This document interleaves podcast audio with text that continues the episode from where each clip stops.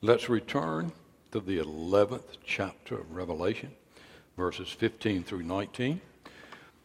Then the seventh angel blew his trumpet, and there were loud voices in heaven saying, The kingdom of the world has become the kingdom of our Lord and of his Christ, and he shall reign forever and ever. And the 24 elders who sit on their thrones before God fell on their faces and worshiped God, saying, We give thanks to you, Lord God Almighty, who is and who was. For you have taken your great power and begun to reign.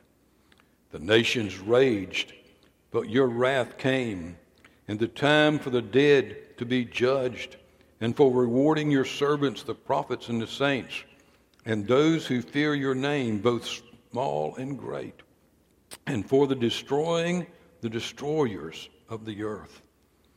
Then God's temple in heaven was opened, and the ark of the covenant was seen within his temple.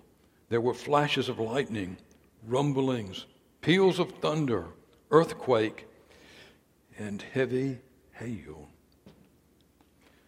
This is a word of the Lord. If you're visiting this morning, uh, this message will make sense uh, in that it's self standing, but inextricably entwined with what has come before. So if you hear this and you're saying, I would like to understand this better, you may go on our website and begin with Revelation chapter 1 and listen to the messages up to this very message today.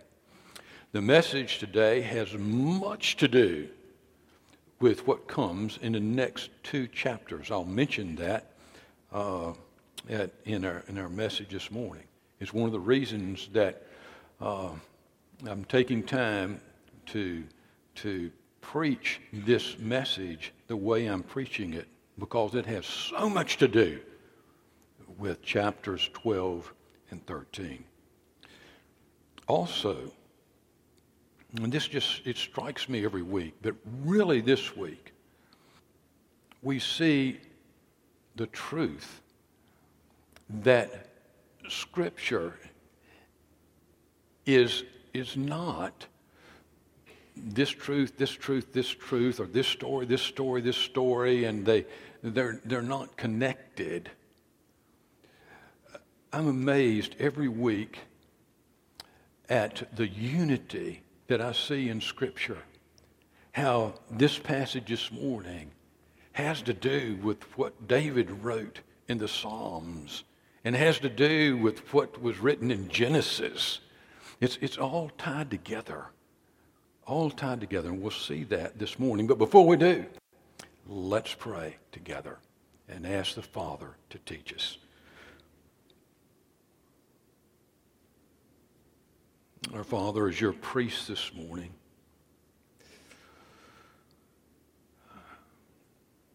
we bow before you. You've not only called us to be priests or prophets taking the gospel and taking Jesus out into the world. You called us to be priests, to bring the world back before you in prayer. Father, we come with heavy hearts this morning.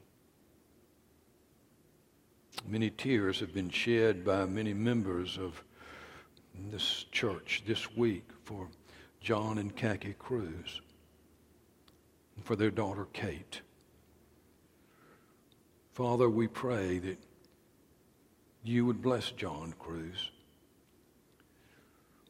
Pray that, Father, his eyes would be focused, his heart would be focused on the place you have prepared for him. We pray that you will teach him in these hours and these days to look forward with anticipation. Cause him to be a comfort to Khaki cause Khaki to be a comfort to him. Father, we pray for Kate. We pray that you would bring healing to her. Bless John Morrison as he cares for his precious wife. Our Father, we pray for College Hill Presbyterian this morning. We thank you for their incredible history, for their long history. And we pray that you would restore that. That was just a church building. Father, your church there did not burn. The building burned. Your church, I'm sure, is meeting somewhere this morning in Oxford. That College Hill Presbyterian. Your, your people there, they're meeting. And we pray that, Father, you would give them strength for these days, for this year. We pray that you restore their building to them. Our Father, now as we open your word, we know that John Sartell cannot teach or preach so that will make any difference in our lives. No one who stands behind this desk can preach like that. But once more, we cast ourselves upon your grace. Father, we pray that we would hear your voice in our hearts by the power of the Holy Spirit and that you would change us. For some, it will be a continuing change, but Father, for some, it might be that first change that Christ brings. But whatever, it will be by your power and by your voice and so we are your children this morning, saying, Father, teach us. Tell us a story one more time. Explain this passage, Father. In Jesus' name we pray. Amen. When the reign of Christ over the nations is manifested, this message this morning is a preamble to what we'll see in the next couple of weeks, two or three weeks, four weeks, in chapters 12 and 13. The fifth and sixth trumpets that we saw a few weeks ago introduced a new element to God's judgment and to the conflict between God and evil. We hadn't seen this before in Revelation. Well, what is it that it introduced? Those trumpets, trumpets five and six, introduced the power of the demonic spiritual forces for the first time in Revelation. All through the seals, as we looked at each seal removed, we did not see this demonic power. But here it came with the fifth and sixth trumpets. One of the themes of the Bible, one of the themes of Revelation, is the spiritual war taking place between God and Satan. In chapters 12 and 13, we will see the forces of spiritual evil at work in the world with more intensity that we see anywhere else in Scripture. This morning, after an intriguing interlude that we've covered in the last few weeks, that was recorded in chapters 10 and 11, we see the seventh angel blow the trumpet. At the sound of the trumpet, loud voices sing of the great triumph of Christ. Go back to the sixth seal and remember, it brought us through history from the ascension of Christ to the return of Christ. That sixth seal brought us right up to the return of Christ. And the focus in the removal of the sixth seal was God's judgment from which no one can escape. Well, the, in the seventh trumpet, we come again right up to the return of Christ. But the focus is not on that ultimate justice, that incredible justice to which the sixth seal brought us. The focus with that seventh trumpet and the return of Christ is the focus on the reign of Christ that is finally made manifest in this world. The Hallelujah Chorus of Handel's Messiah is based on what happened at the sound of the seventh trumpet. Did you know that? In 1741, Frederick Handel composed the Messiah in 24 days. This work was his passion. He often forgot to eat. He would be found weeping as he composed the music for these different verses from Scripture. It is usually performed in the Christmas season, but originally it was composed for Easter. Now, what's the high point? What's the high point of Handel's Messiah? Hallelujah Chorus. And what's the centerpiece of the Hallelujah Chorus? This I bet you don't know. There's all these hallelujahs. In fact, I'm going to just read them. You're going to say, Why are you doing this? I want you to understand this. Here's this great body. Maybe Handel thought about the chorus as a hundred thousand angels in glory singing. And it's so here it is. Hallelujah, hallelujah, hallelujah, hallelujah, hallelujah, hallelujah, hallelujah, hallelujah, hallelujah, hallelujah. For the Lord God omnipotent reigneth. Hallelujah, hallelujah, hallelujah, hallelujah. For the Lord God omnipotent reigneth. Hallelujah, hallelujah, hallelujah, hallelujah. For the Lord God omnipotent reigneth. The Lord God omnipotent reigneth. Hallelujah, hallelujah, hallelujah, hallelujah, hallelujah. For the Lord God omnipotent reigneth. Hallelujah. And then these words The kingdom of this world is become the kingdom of our Lord and of his Christ. That's why all of the hallelujahs are there. That's why they're singing hallelujah. It was based on Revelation 11 15. Now, when the monarchs of England come to Westminster Abbey to be enthroned, when they're crowned, they stand before an altar. And do you know what's written on that altar? You know what's etched into that altar? Revelation 11 15. But they made a mistake in their translation. This is what's etched into the, into the altar. The kingdoms of this world have become the kingdoms of our Lord and of his Christ. That's not what we read this morning. In Revelation 11:15 we read the kingdom singular. The kingdom of this world has become the kingdom of our Lord and of his Christ. And we're just going to focus on those few words. And we could spend, I could preach 10 more messages just on that verse. And I know you're saying, please don't. You know, but you're going to see in a moment how huge this is and why all the hallelujahs and why Handel focused his greatest piece in Messiah on that one verse. All the kingdoms, empires, and nations of this world are counted in that verse as one kingdom. You believe this is an inerrant word of God? This is the inerrant word of God. And he didn't say the kingdoms of this world. He said the kingdom of this world.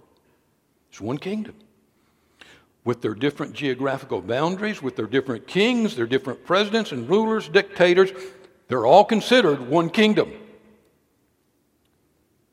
Now, for the most part, these kingdoms, and this kingdom of kingdoms, has rebelled against God.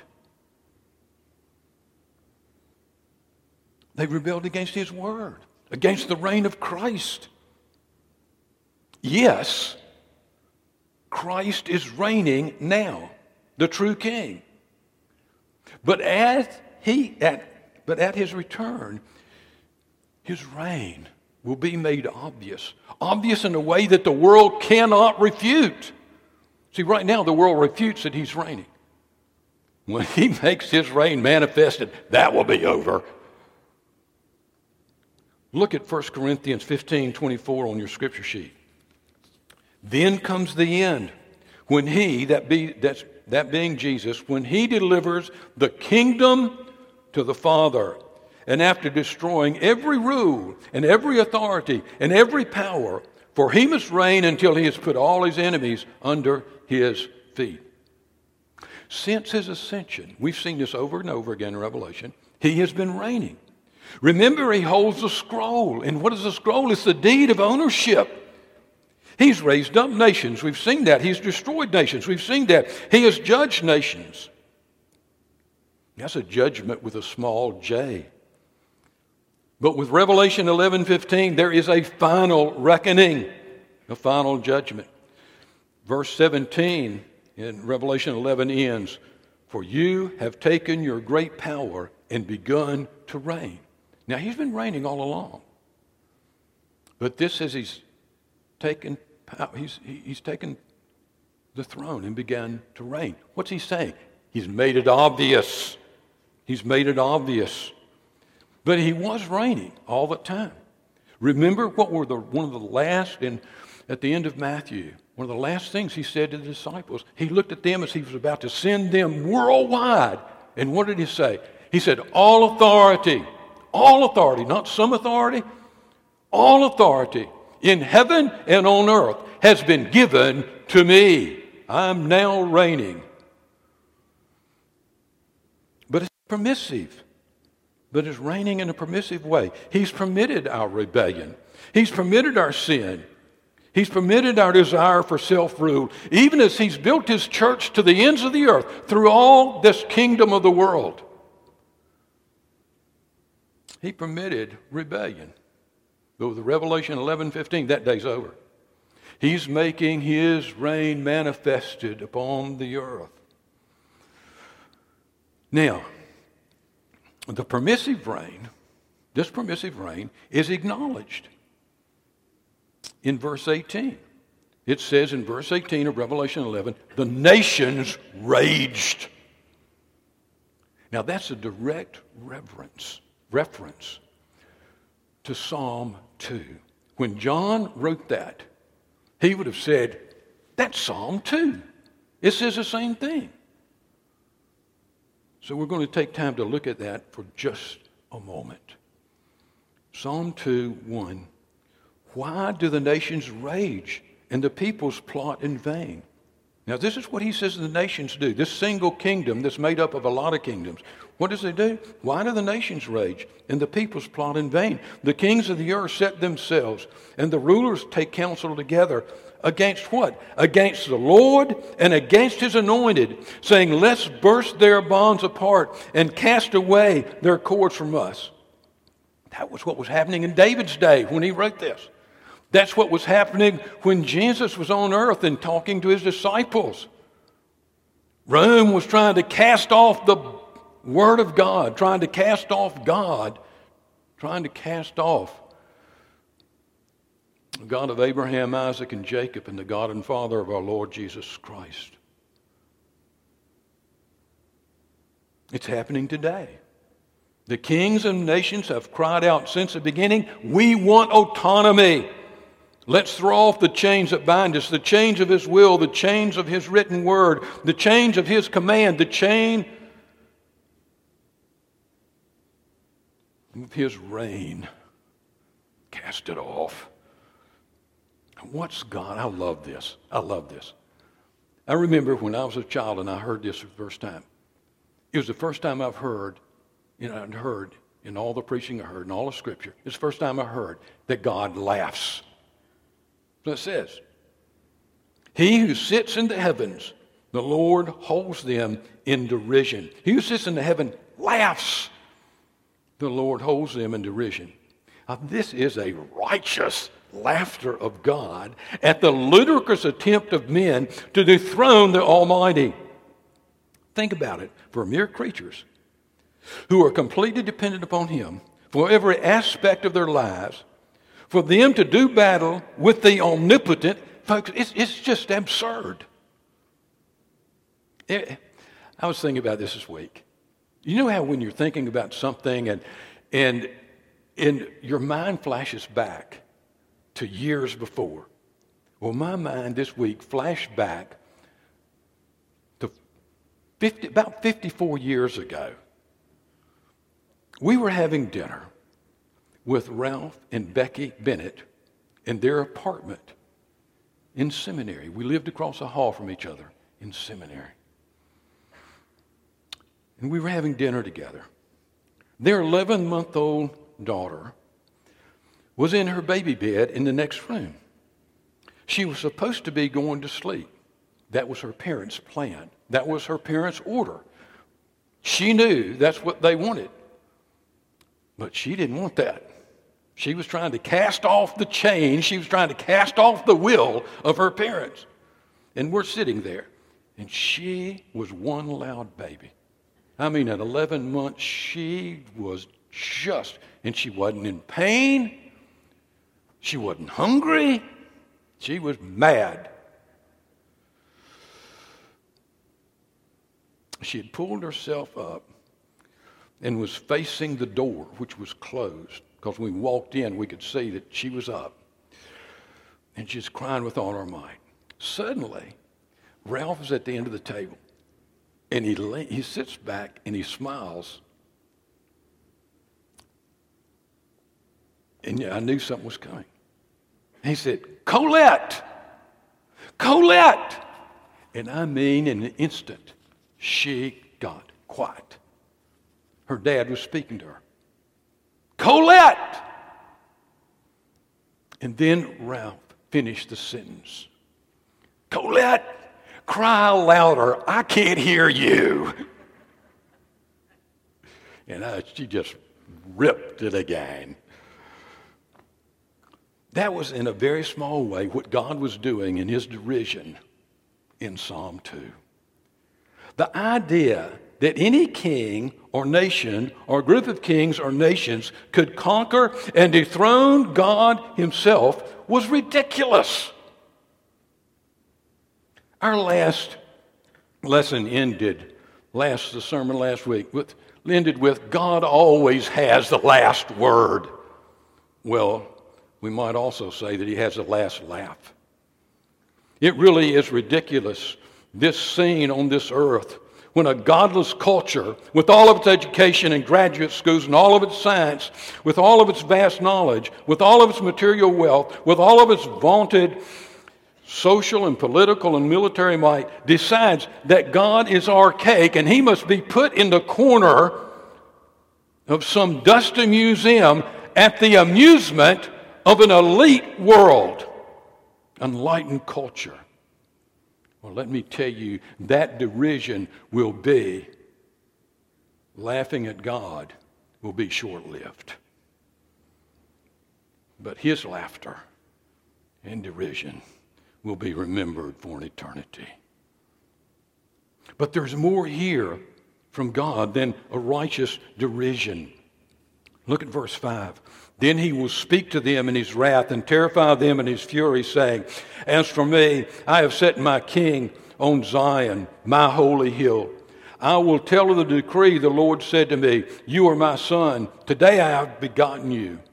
Ask of me. And he's talking to Jesus here. Ask of me, and I will make the nations your heritage and the ends of the earth your possession. You shall break them with a rod of iron and dash them in pieces with a, like a potter's vessel. Now, folks, Revelation 11:15. Just write this down. Revelation 11:15 is a fulfillment of the prophecy of Psalm 2. It's, it's, it's a fulfillment. When John wrote that, he says, Psalm 2 is being fulfilled.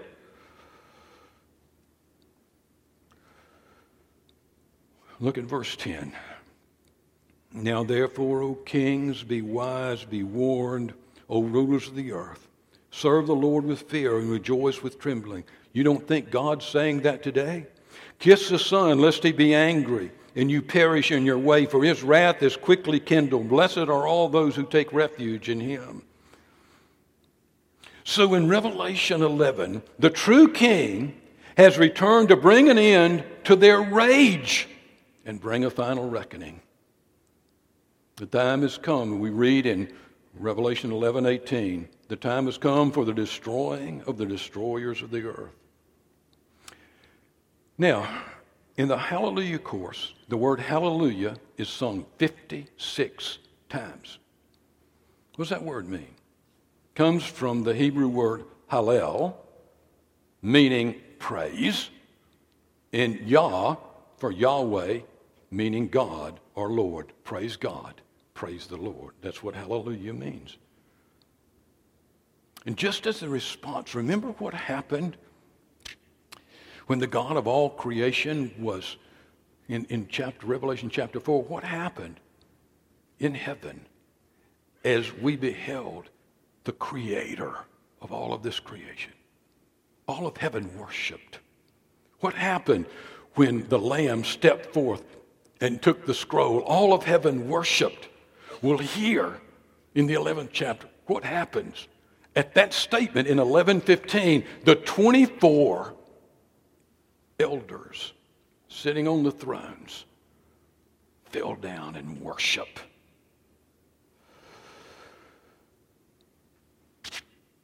Now, what's it mean there when it says,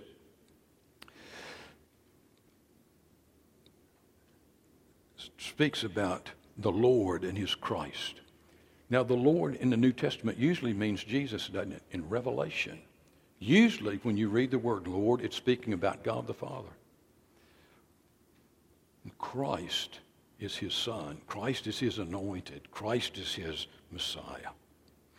Now, I want to back away as we, we come to the, to the last part of this message. I want to back away and clearly see the several biblical truths we must know if we're to understand God and Satan and the world in which we live. If you want to understand Revelation, you need to understand these three truths. First, all the kingdoms of this world are marked by rebellion against God. All the kingdoms of this world are marked by a rebellion against God. Look again at that very first verse in that section, the, the, the verse 15. The kingdom, or no, excuse me, yes, the kingdom of the world. All, the, all, as we said, all the kings of this world are counted as one. The kingdom of Rome, the kingdom of Persia, the kingdom of Russia, the kingdom of China, the kingdom of the United States. Here God speaks of them as being one kingdom. All of them are united in one way in their rebellion against God. In Scripture, there's only two kingdoms the kingdom of this world and the kingdom of God. Now, we cringe when we think of the United States, as great as this nation is. We cringe when we think of the nation of Great Britain being lumped together with kingdoms like Rome under the Caesars, or like Marxist Russia, or like Marxist China. Well, the rebellion against God in the nations can be measured can be measured by different intensities. Sometimes there's rebellions with a greater intensity.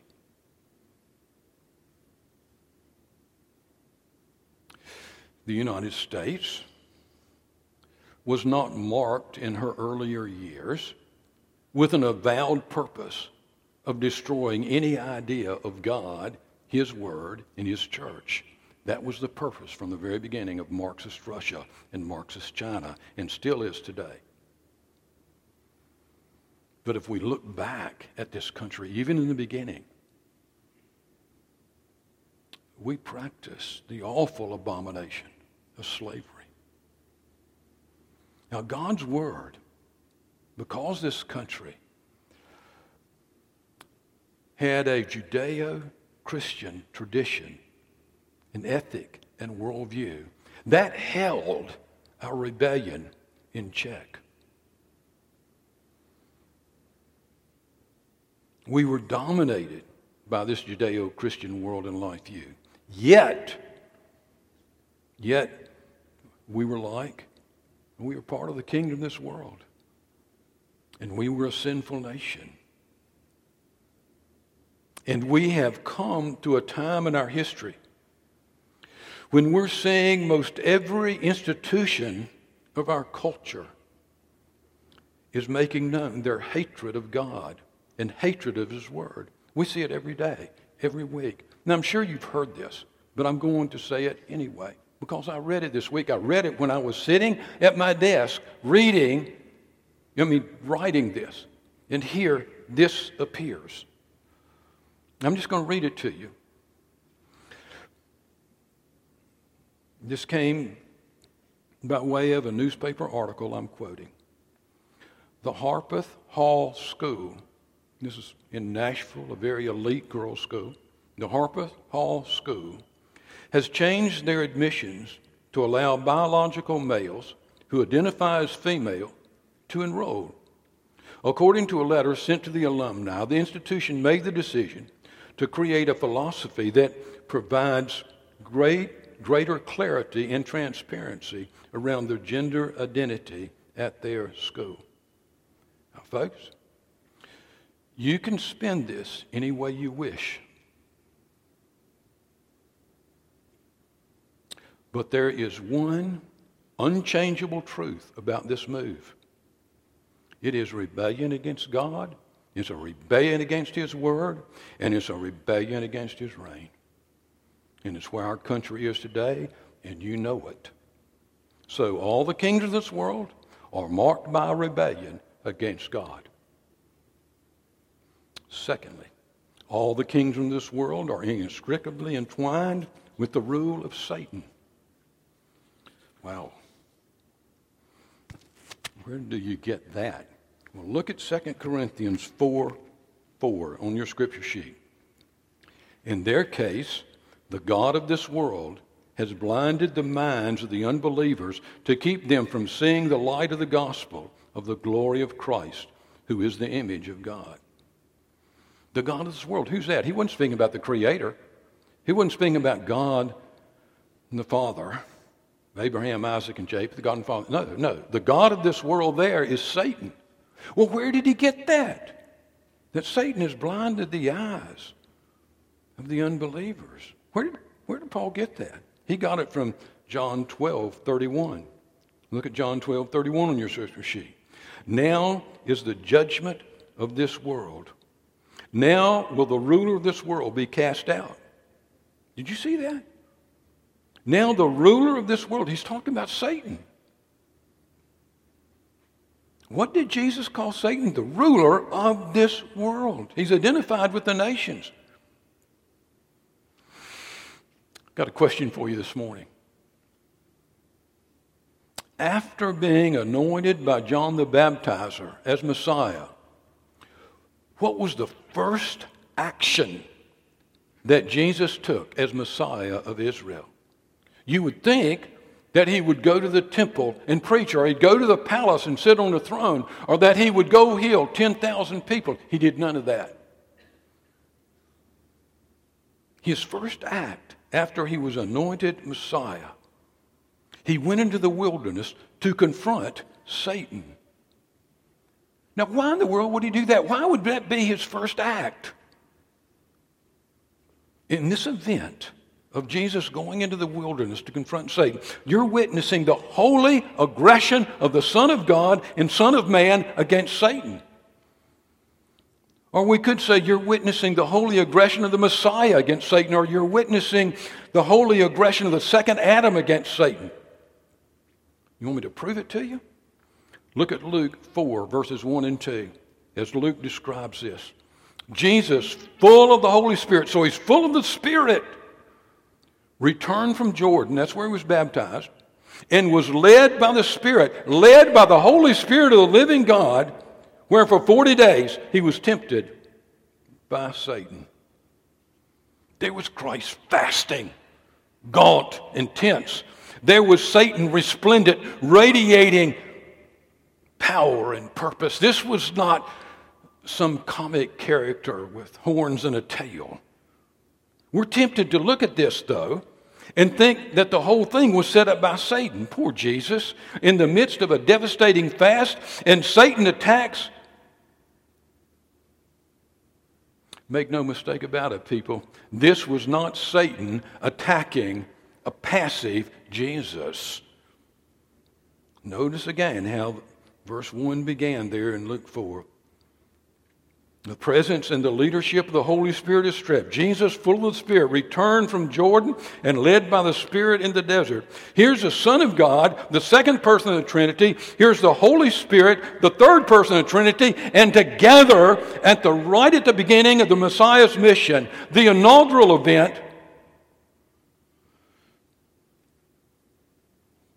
go find Satan. Too many people read this and think Satan saw Jesus out. That's not what happened. Jesus had just been commissioned by the Father as Messiah of Israel. His ministry had finally begun. What was his first act? He sought out Satan to go head to head with him. Why? Why? It's all one big story, folks. The Son of God had been waiting since Eden for this time. Satan had defied God's creation when he tempted Adam and Eve and they sinned. Paul understood. What did Paul call the Messiah? The Christ, the prophet, the priest, the king, the redeemer. He called him all of those things. But look what he called him in 1 Corinthians 15 45. And so it's written the first man, Adam, became a living being. The last Adam, who is that? Jesus, a life giving spirit after he was ordained by baptism to his ministry, after he was set apart for this holy work, what was his first act? Satan, where are you? The second Adam is here. It's like Luke is writing this right after Genesis 3. He was on a mission. He began his ministry with a fast, a sign of deep commitment to what lay before him. He began his ministry by looking for Satan to do battle. Here's the mighty warrior of heaven walking purposely and courageously into the enemy's backyard, into the enemy's kingdom. I'm here in the flesh, Satan. Just like Adam, I'm a man. Your rule is coming to an end.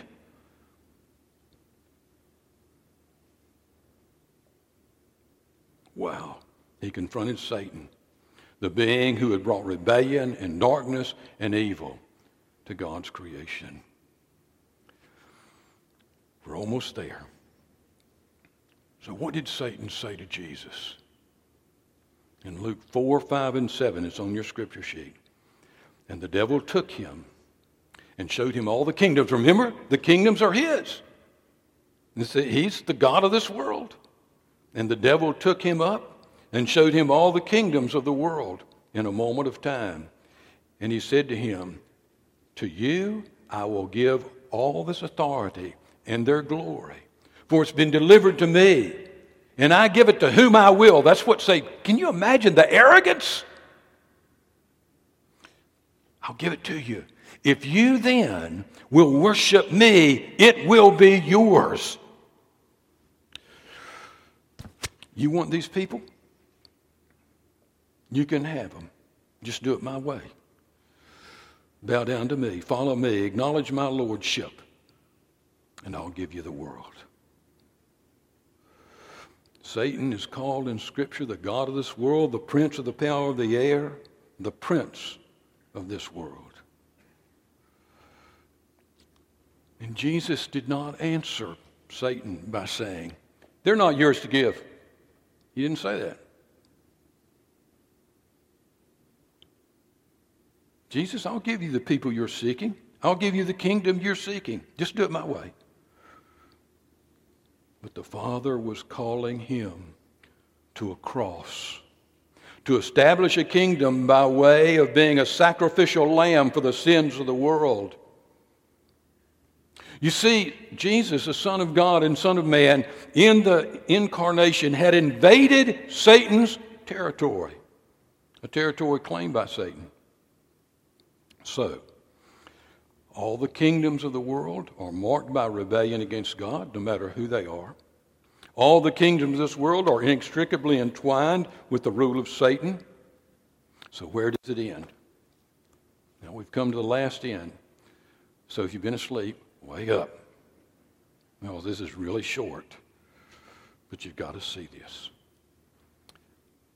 The third point is the kingdom of the world has become the kingdom of our Lord and of his Christ. I'm going to read it again.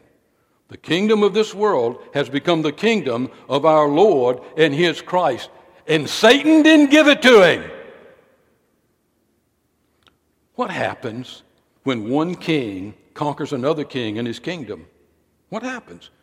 The kingdom of the conquered king becomes the kingdom of the conquering king. If I come, you're a king, and I'm a king, and I conquer you, your kingdom's mine.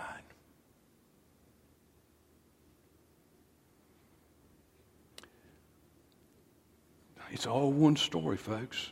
Revelation 11:15 is Jesus' answer to the temptation by Satan. That's how Jesus answered him. Satan, I will have your kingdom, but it won't be by submitting to your will. It won't be by submitting to you. I will establish my kingdom through the power of my word. I'll establish my kingdom through the power and atoning death of a cross. I'll establish my kingdom through my resurrection. I will establish my kingdom by the power of my spirit. I will establish my kingdom throughout your territory by the power of my word, Satan. All over your kingdom. And then when I return, your kingdom will be mine. People, know this. Know this. When you see headlines like we saw this week, you can say, Jesus is coming. His reign will be made manifest in the kingdom of this world has become the kingdom of our Lord and of his Christ. There's only one thing left to do, and that's saying, crown him with many crowns.